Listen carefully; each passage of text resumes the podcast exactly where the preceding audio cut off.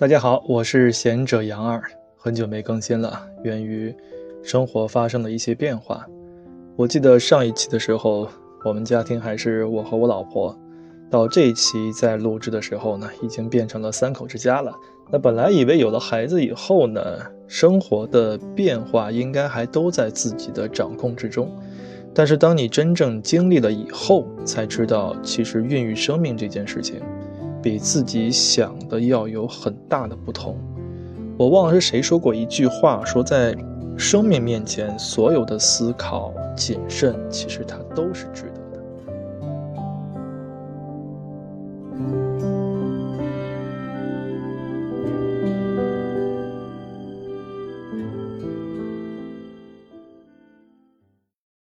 那今年呢，发生了很多事情，除了自己正式上岗为爸爸外，身边的朋友有父亲、奶奶离开人世的。那无独有偶呢，在我去录制这期节目的时候呢，我的大舅舅也离开了这个世界。那我们家人呢也是在互相安慰，大舅是在睡梦中离去的，最起码他走的时候是比较安详，没有太多的痛苦。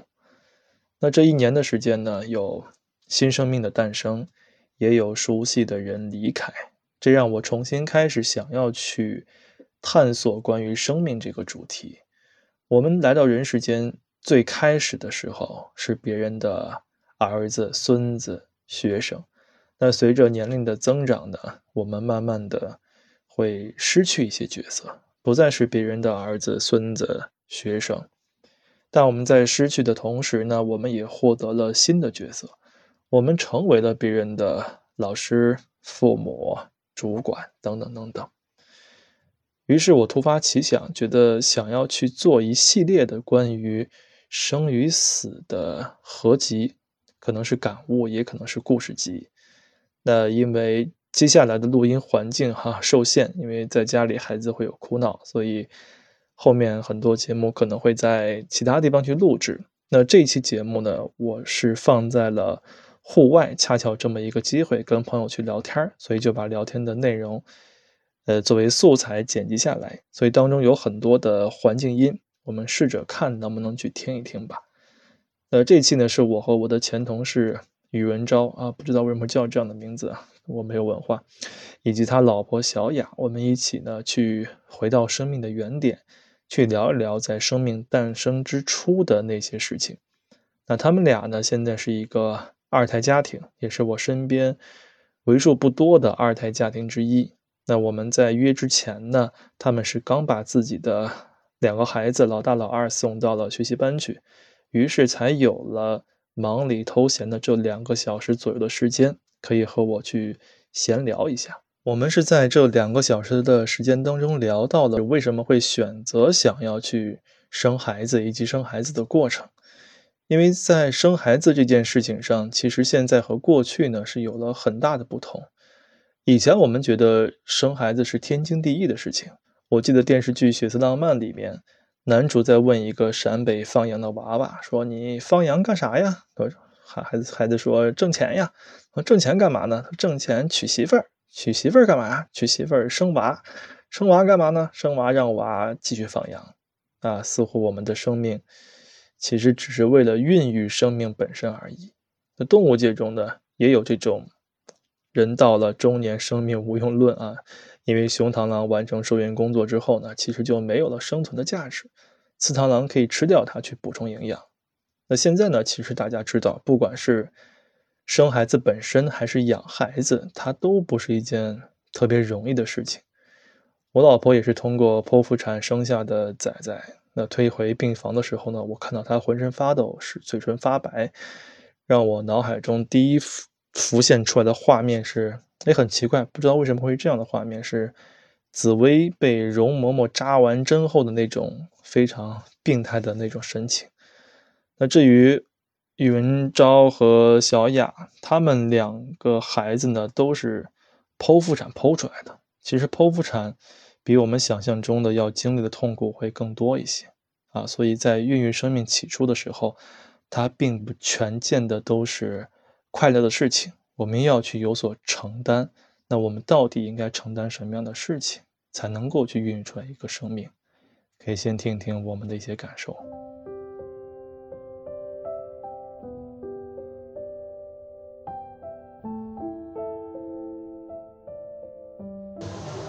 你两次都是抛的，对吧？嗯。两次有什么感受不同吗？特别不同，真的叫好了伤疤忘了疼。我到第二次的时候，而且提前了2周，所以我那天跟他说，我说，哎，让我再回忆一下，到底这个好像不是痛啊，到底是个什么感觉？我要确认一下，到底是宫缩了吗？到底是怎么了吗？这自己，而且那天特别坚挺，早上我说好像有动静了，然后我们俩还走到菜场，把一家老小的菜，一个星期的菜都买好，安排好了。中午再去了超市，把所有的东西都安排好了。那会儿菜场来回的话，2公里多3公里吧。然后在中午去超市，超市去好。到了下午还叫你爸妈回去了，当时觉得应该没事儿，星期1还要产检呢，就想啊，要不再观察观察，就叫他爸妈回去了。等晚上了，我妈来了，我还跟她说，我说待会儿我们去医院看一下。我想，然后呢就做好心理准备，我说还医院洗澡不方便，先家里先洗好，反正就是把行李都拖上，再给我爸打电话到医院，医生说啊，你要来了今天做还是明天做啊？这个手术反正你都剖过了，再剖一个也无所谓，对吧？然后我说哦，那今天来都来了，就今晚做了吧。再给我爸打电话，我说你今晚来吧，我今晚要生孩子了。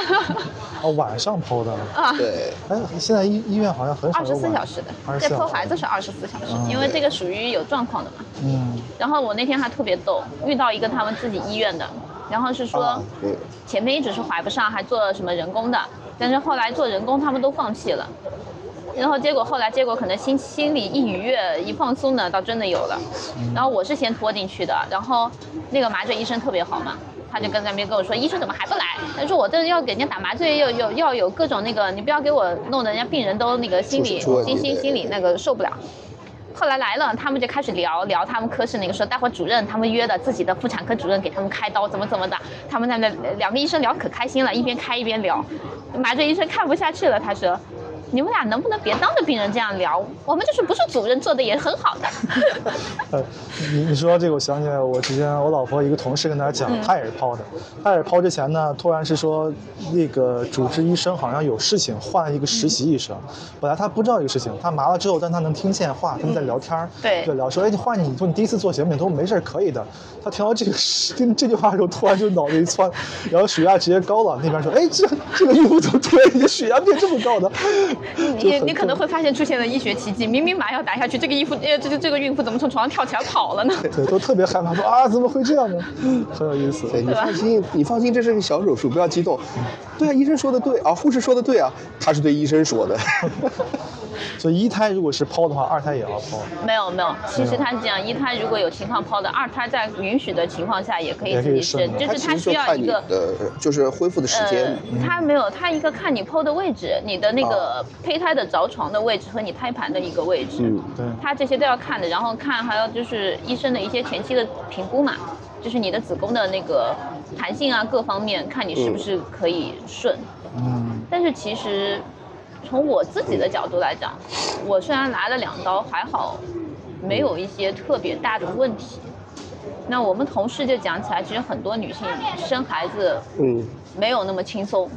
是的，我们是很多人说剖的蛮好的，比他们自己生的好，因为其实我们觉得说，自然生产还是疼在前面，剖腹产是疼在后面。你前面打麻药了，对吧？对，你麻药过掉，你这个好几层，7、8层的这个痛。我看你后面那个特别遭罪那天。你忽略了另外一点，那是因为我们还没有产生其他问题。很多女的她在顺产以后大出血。对，她会有涉及到一个，特别是前期保胎的人，胎盘剥离的这个问题，她胎盘剥不下来。很多人都是前期保胎，然后最后胎盘剥离剥不下来，这个时候需要徒手清宫。其实是从生理到心理的一个极大的创伤，这个是一个。还有一个呢，他们会遭遇到撕裂啊，对。如果有些人用力过猛，没有来得及侧切，他就会撕裂，撕裂伤很难缝，包括侧切的，你如果医生这个着急的时候手法不好，对，也会出问题。我们一个同事嘛，他50几岁了嘛，他当时也是的，是他们自己同事剪同事，他说没下得去手，所以没给他剪好。就是没用力，因为剪自己人可能有点心虚还是什么，手一抖反而出问题了。对的，那么这个问题就是什么？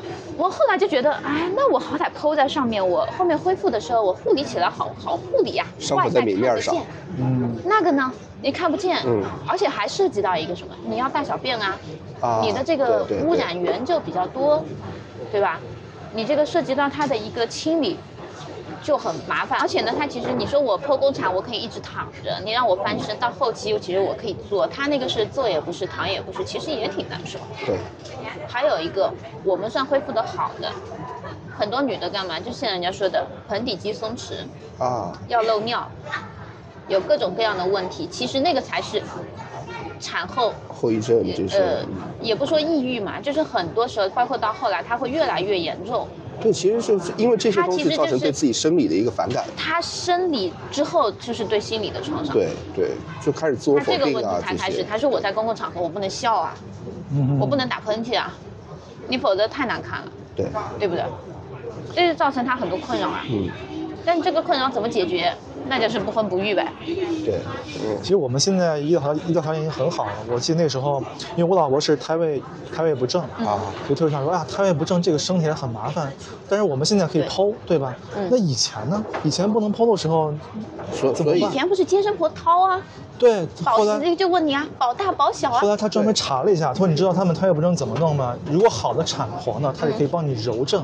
对。但如果是说揉不了正怎么办呢？他用手掏进去。对。在里面。就跟畜生一样，生牛一样，它在里面给你揉，在揉过程当中就可能造成大出血，各种并发症就全出现了，所以就很容易出现孕妇死亡这样。所以这个我妈他们不是在医院的嘛，然后他们过去在那个病案室，就是做那个病史研究，这个统计啊什么的，然后翻到以前，就是等于他们那个医院从很早以前，大概刚建国之初，很多病例就是手写的都在。然后他因为那些东西看得多了，包括新生儿死亡率啊等等这些数据，他那边都有。然后两次生孩子的时候，他都提到了一句说，放在过去母子平安这句话是真的多么重要的一句话。嗯，是的。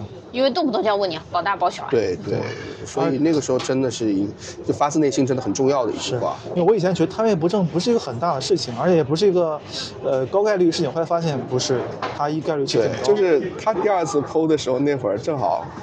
就很奇怪，不自觉的就在那几天翻出了那个三岛由纪夫的书嘛，而且非常非常快，最后把他那个《丰饶之海》4部曲全都看完了。然后等到放回去的时候，回头再想想这个事儿，三岛由纪夫最后是第4部写完的第2天就切腹了。所以，是不是这个潜意识里面有点什么？跟我有什么关系？对，就只是潜意识作祟。这是缘分啊，大家都切腹了，那跟我有什么关系？没有任何关系。人家切的自己，你切的别人。不是我切的。没有，我还是觉得第二个真的好随意，就是真的就是第二个当猪养。其实从这个方面，就心理上，这第一个虽然说我们准备了很多，我当时还是心里比较那个的。你妈其实心里很着急，对吧？我还跟她说，我在生第一个的时候，我跟她说，如果真有问题，你就到时候把我海葬了吧。对，真的都已经聊到这一步了。对，我说咱也别浪费这个钱，海葬了吧。到第二个的时候，拖上箱子来到家，咱就生个孩子，过两年回来了。对，你别说明天吃什么，第一个虽然说的这么沉重，但是到当天晚上还在那吃柚子。那护士跑进来跟我说：“你怎么还在吃？”我说：“我疼的时候歇会儿，现在不疼，我先吃2口。”对，就是，看起来很沉重，但同时又是那种就是很傻缺的那种欢乐感。我头一天还过生日呢，你还给我对，他给我买了，我一直要喝咖啡的，他给我买了那个肯德基雪顶咖啡嘛。我喝好了，我放他床头柜上，我说免得待会护士骂我。结果偷吃柚子被护士看到了。没有，我觉得你们那个护士是有问题的。因为其实正常的，如果是要顺产的话，前期是鼓励你多动多吃的，因为要体力。对的，对吧？所以听出来了吗？就是照书养、照猪养的问题是在对妈妈的态度上。第一个是照着书可宝贝了，第二个母猪的产后护理。哎，但是真的，我当时就是第二个那天痛的时候，我是真的第一个就是在想，还好了，伤疤忘了疼这句话一点都不假。我努力的在回忆第一个是这样痛的，对，就想象不出来那种感觉了。我当时就是一直在努力的回忆那。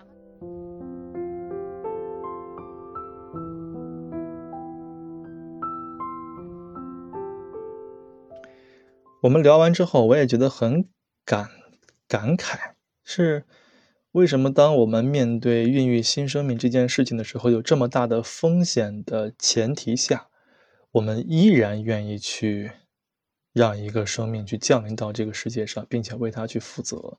是我们的基因使然，天性如此，还是我们本身生命新生命这件事情就值得我们去追寻？而且新生命当中它是有很多的悲和喜的。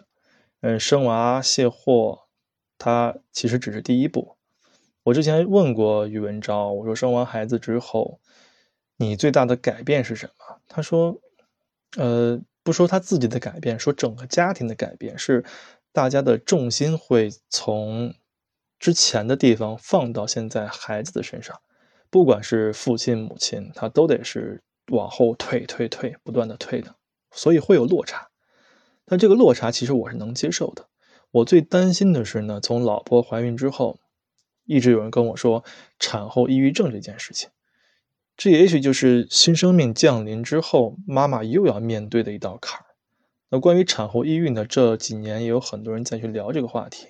有人说是因为激素骤降导致的，也有人说是那种无序感啊，我们把生活节奏完全打乱。那我同事作为过来人呢，跟我说你以后要和老婆去排班的，分前后夜来去带孩子的。我听到这个我也是瑟瑟发抖，天哪，前后夜，白天要工作，晚上还要带孩子，这可不是无序嘛。我记得我在医院陪护那几天，连最爱刷的抖音啊、看书啊都不香了，因为一旦听到孩子的动静就会被惊醒，浑身发抖。这两个夫妻呢是认为产后抑郁呢其实更多的是来自于无序感的。之前正好跟你在说的那个嘛，就是你跟我分享的那个，就是说其实产后抑郁的事情，产后抑郁就是很多是来自于生活的那种无序感。对，就是那天我跟你说看过的一个，所有的计划什么的全都被打乱了。这个事情挺那个的，给我反正我当时是觉得说，还真的是一个没想到我的事情。原来光是想到过说生理上的心理上的一些问题，可能是心理上的失落感，再加上就生理上可能就像小帆现在这个样子，这个很累，然后带来一些疾病啊，免疫力下降这些。但是无序感这个事情真的是原来没想到。对，因为以前我们一直会强调激素水平变化啦，对吧？对。然后你生完之后说白了受的待遇不一样啦。你10月怀胎的时候我可能是皇后娘娘，全家供着我，对吧？一个闪失都不能有，生完了重心不在你身上了，在这个上，对，在小的身上，全家围着他转。然后你那个时候就会想，我生的为什么跟我最不亲啊，对不对？对，我希望他跟我最亲啊，因为毕竟我怀了他10个月不一样嘛。你从心理上的一些变化，包括说大家都去忙他不忙我，我又备受冷落了，都会有这种想法。所以我一直觉得产后抑郁是跟这个东西有关的。那么直到那天我说跟你说看了那篇文章，他就讲到说，其实一个是他是个男的，他是男的去体验了这个之后，他说，其实他开始跟他老婆说，你出去，他们两个人一起创业的嘛，他说你去忙，你家里的话我能一边工作一边把这个孩子带好，你这2天你出去没事的。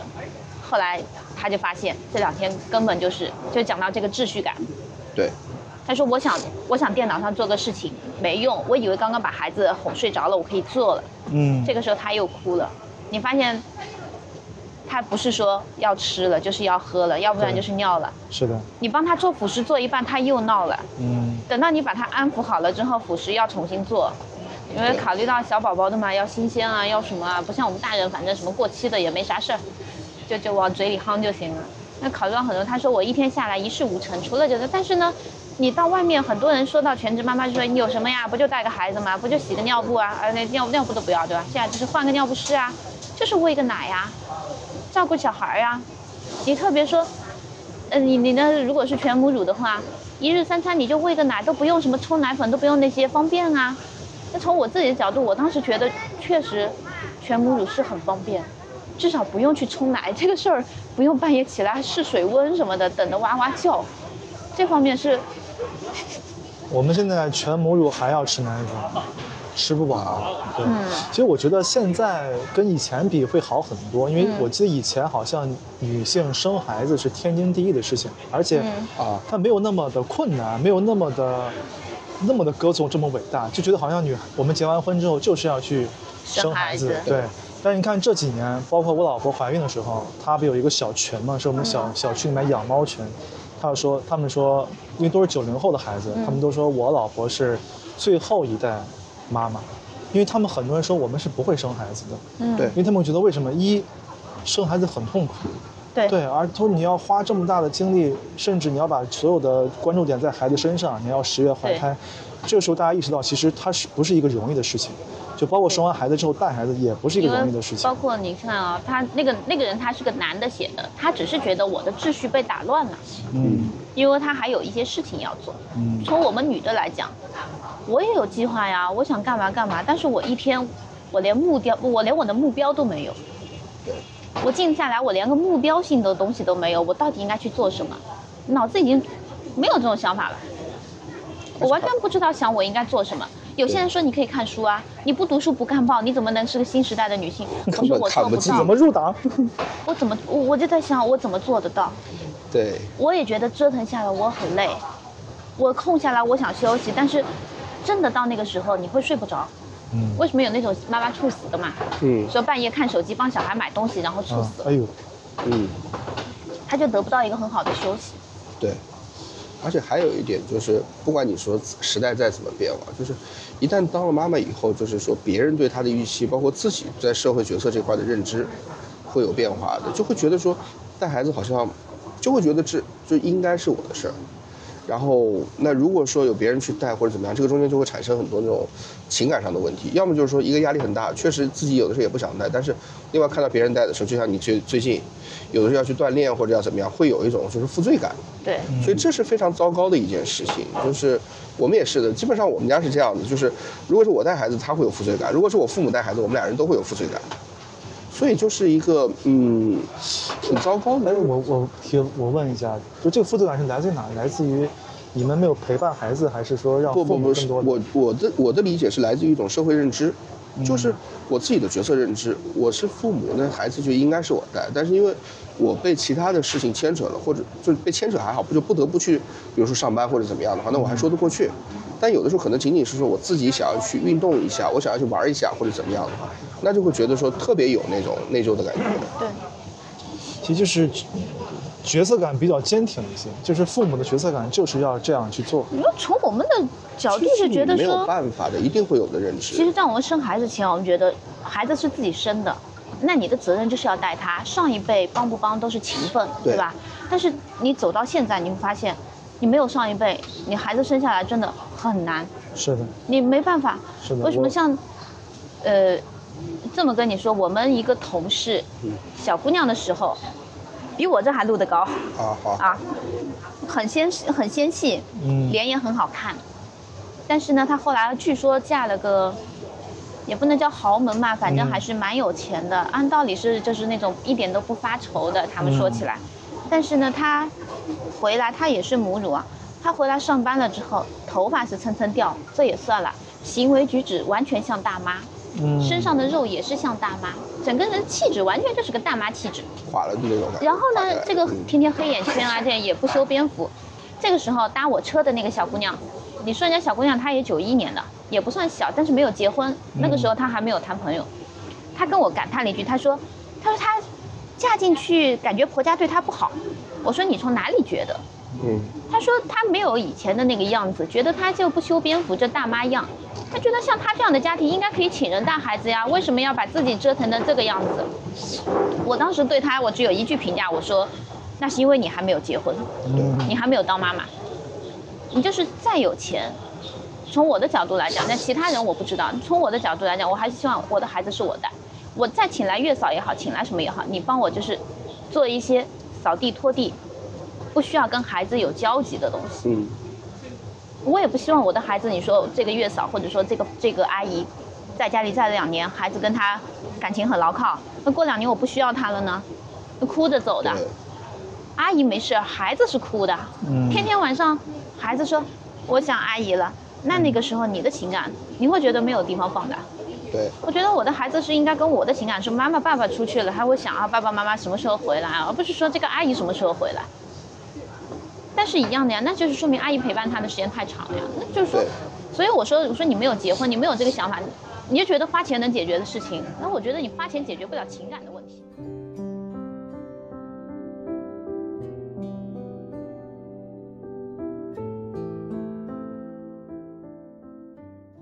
我们可以听到，其实作为父母会有很多的一些矛盾的心理在里面。一方面是孩子带来的一些变化，另一方面是即使想让自己完全放手，反而是也有很多的不舍，或者是像他们两人讲到的这种负罪感。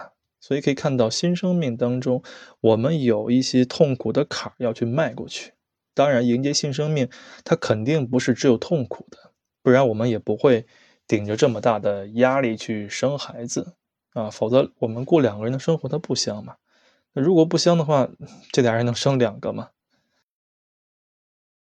身边看到很多人啊，真的是会变的，就是结婚以前或者说生孩子以前都会在那里说啊什么独立女性啊，什么嫁这个事业为重啊等等，或者说我要自己出去玩啊等等，但是有了孩子以后一定会都转回去的，不管男女好像都会。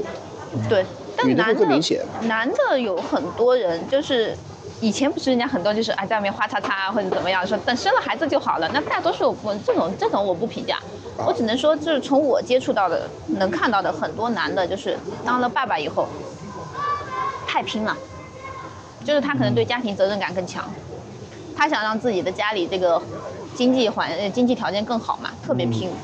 那在我们院里还好一点，因为我们反正国家死工资，你拼不拼都这样，除非你想上一个台阶。那这个呢还有萝卜和坑的关系，这咱就不谈了。那在外面的话，如果他可能会就是一下子你会发现这个人可能性情大变，或者抢业务，或者诋毁同事，这些都会出现。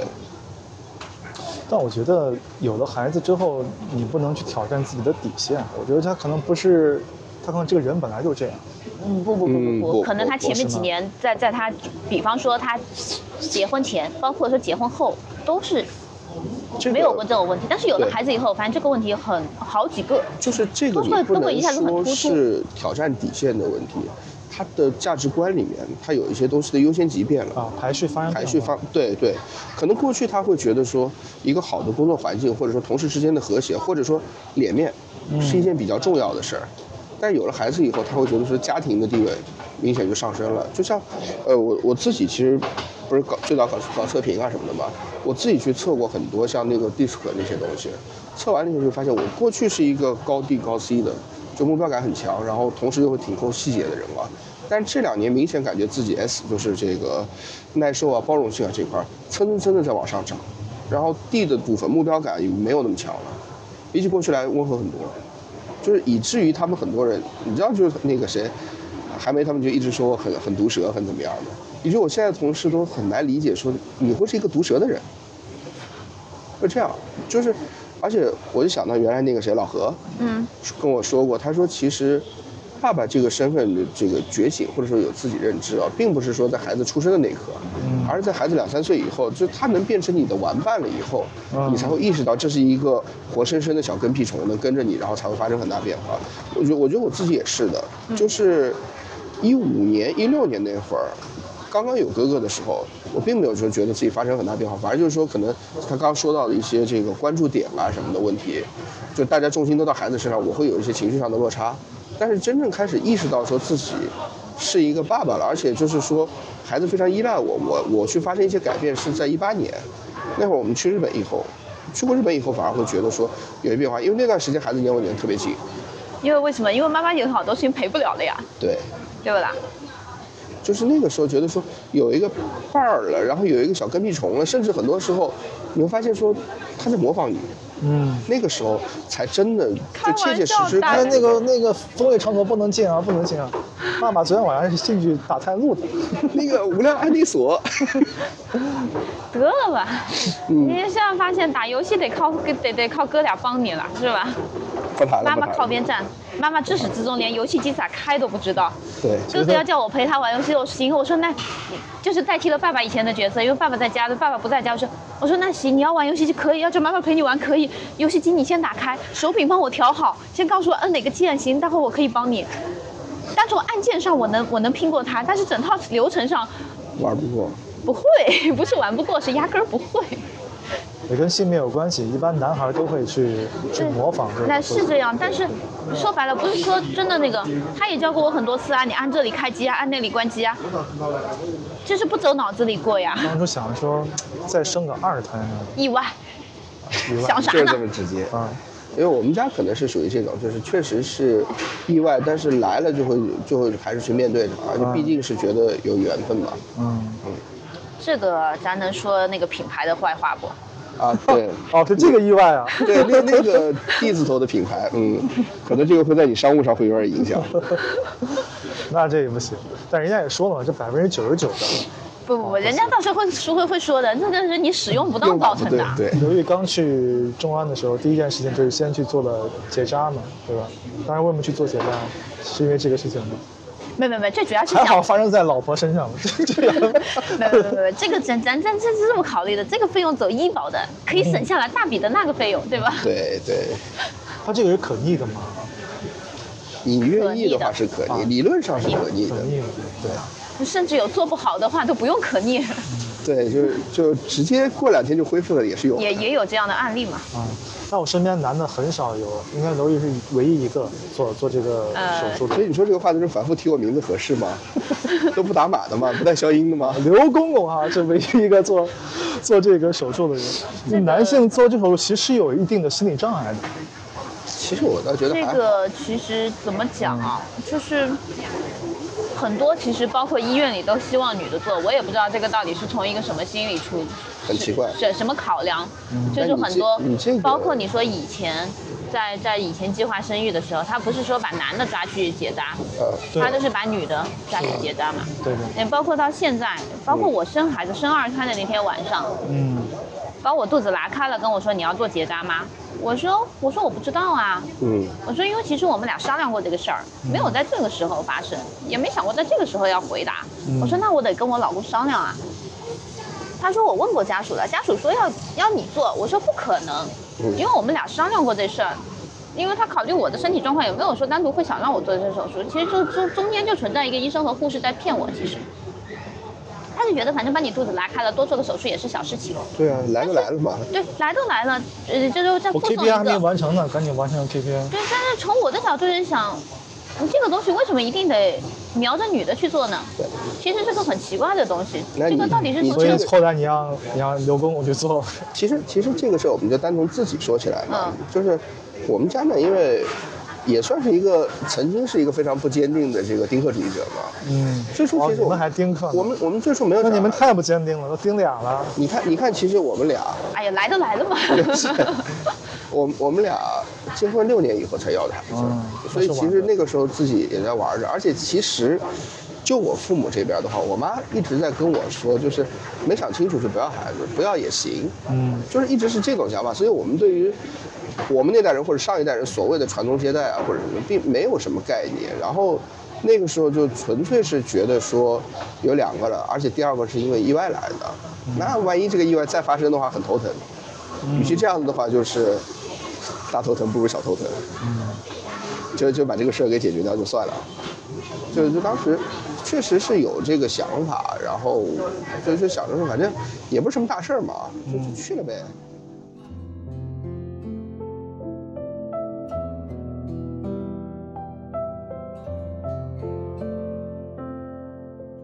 其实听完2个人关于生命、关于孩子的一些分享，我会觉得有一点点凡尔赛啊，虽然是觉得好像有点忧愁，但我就是甜蜜的忧愁那种感觉。所以最后我想聊聊关于生命间的一些链接，尤其是有血缘关系的兄弟姐妹。我有一个弟弟啊，比我小7岁，小时候呢总是喜欢缠着我，每次我出去玩的时候他都要跟我一起去，如果我不带他的话，他就会直接告我妈，然后呢就被我打完之后呢他继续告我妈，就如此恶性循环。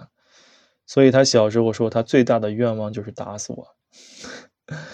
现在我们分隔两地，我在上海，他在郑州。从青春期的迷茫到现在的渐渐步入人生正轨，我是见证他一步步的走过来，他也是见证我一步步的从一个单身小伙子慢慢到现在变成三口之家。我很庆幸在我们生命的每一个崭新的阶段，总会有一个和你有血脉相连的人一起见证和陪伴，它是一个很幸福的一件事情。那种连接很微妙，即使很远，但是我们依然能够感受到。哎，那你们家俩娃，就生完二胎之后，有没有感觉跟之前有一些什么变化？消费降级非常明显。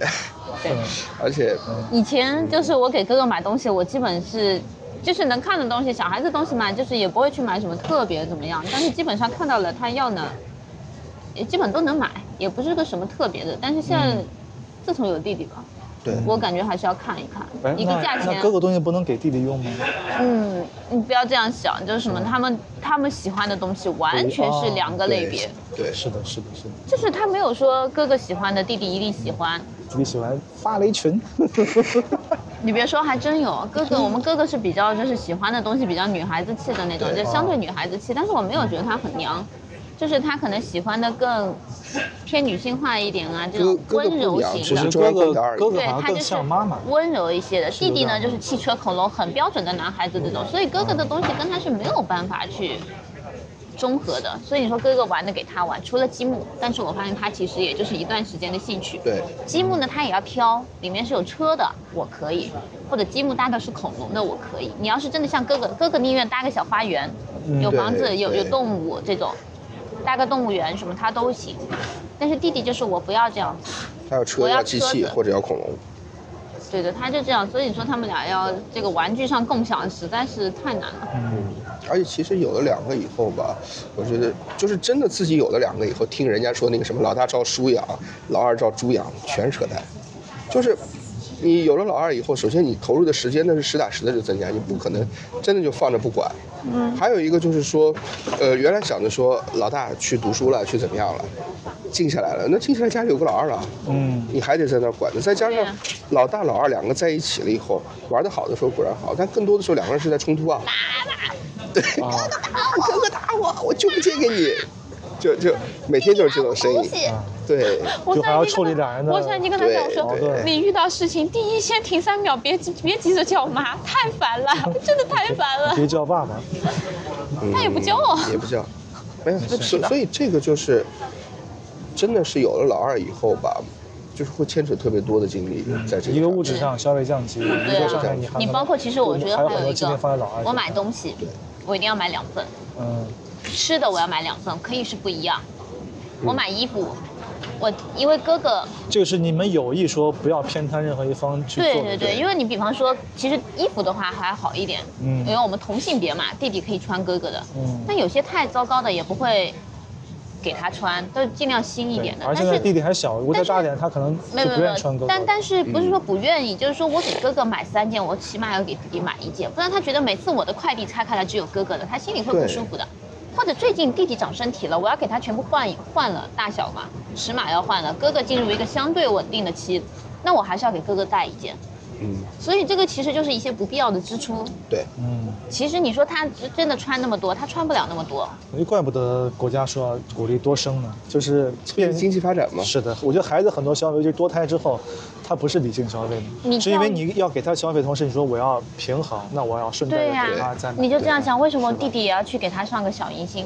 也是考虑到我给哥哥投资那么多，一点不给他投资，以后他将来如果真的生活的不如意了，他会想你当时都给哥哥上这些，为什么不给我学？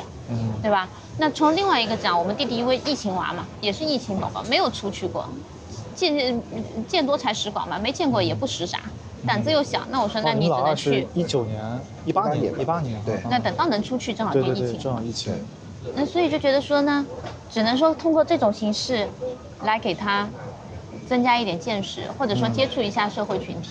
对。那为什么选这个时间段？说白了还是为了迁就哥哥，我不想跑那一趟又跑一趟。嗯、对，就是哥哥已经是这个时间去，我已经是这个时间段了，就是中午12点多钟去读。那弟弟索性也报同一个时间段的班了。那我只能在这个同一个时间段里面选哪个课勉强适合他，就是拼拼凑凑的，不像哥哥是按兴趣进去的。对。所以这就不是刚需的需求嘛，对吧？他可能就是为了。但是你也要为了平衡。怎么说呢？就是需求匹配没有做到100%了。但就这样还被他们说啊，他们说那天早上弟弟早上起来，星期六前2个星期六起来就一脸的很惆怅。过了一会儿，他对我们说：“爸爸妈妈，我们说怎么啦？”他说：“我觉得不公平。”我当时心里就想，什么事情不公平？你跟哥哥又闹什么矛盾了？我俩太不公平。对，然后你猜他说了啥？啊，他说。我说哪里不公平啦？但是这个时候我都想是他跟哥哥之间的事情。他说，我们俩今天要上小迎新，你们俩可以在家休息。然后我就要开始跟他洗脑。你都管得真宽，爸爸妈妈快乐你想象不到。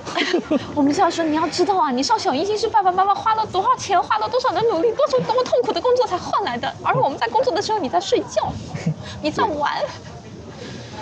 哎，那二胎除了这些，你刚才讲一些更多偏向于一些压力方面的是吧？除了这个之外，开心方面的有吗？就是我们前面讲，一个孩子你非得陪他玩，两个孩子的时候刨掉他那些不开心，会打架，会吵架，会争抢，我可以不管他们。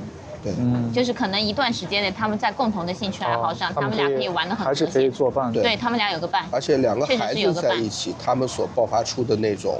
想象力啊，或者他玩的那些东西，可能是我们都想象不到的。嗯，两个孩子可以蹲在地上看虫子看很久，然后特别开心。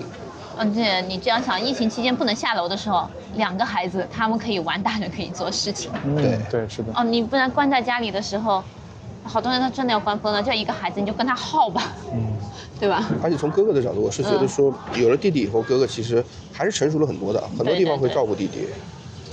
但是。这个东西就是人家讲的，大的成熟了，会不会因为某些被大人逼出来的？我们逼过他吗？就是我们没有逼过，但是有些可能就是因为你会，其实跟家庭就是可能因为你一些事情会可能会伤害到弟弟或者怎么样的时候，我们会凶他，因为他会觉得说以前从来没有过的嘛，就是会不会因为这些事情逼出来的？其实就跟我一样，我也有个弟弟嘛，我们小时候就是天天打架，就刚讲很多打架，而且我那又很烦他，就因为我要去哪玩一定要带着他，没人看他就我要带着他，他还喜欢告状。但是你长大之后的话，尤其是现在我们成年之后，其实有一个弟弟，他有一个哥哥，这样的感情维系是非常好。那当然，拔氧气管的时候可商量了。就是一个人的心理压力，一个人要纠结，两个人最后哥拔不拔？拔了吧。我那时候我弟跟我说，他说我小时候的愿望就是长大之后打死你，你的小孩打不过我，你知道吗？我还跟他分析过，我说你看啊，咱俩这样，等我长大之后呢，我40岁，你30岁，你还是拼体力，你干不过我。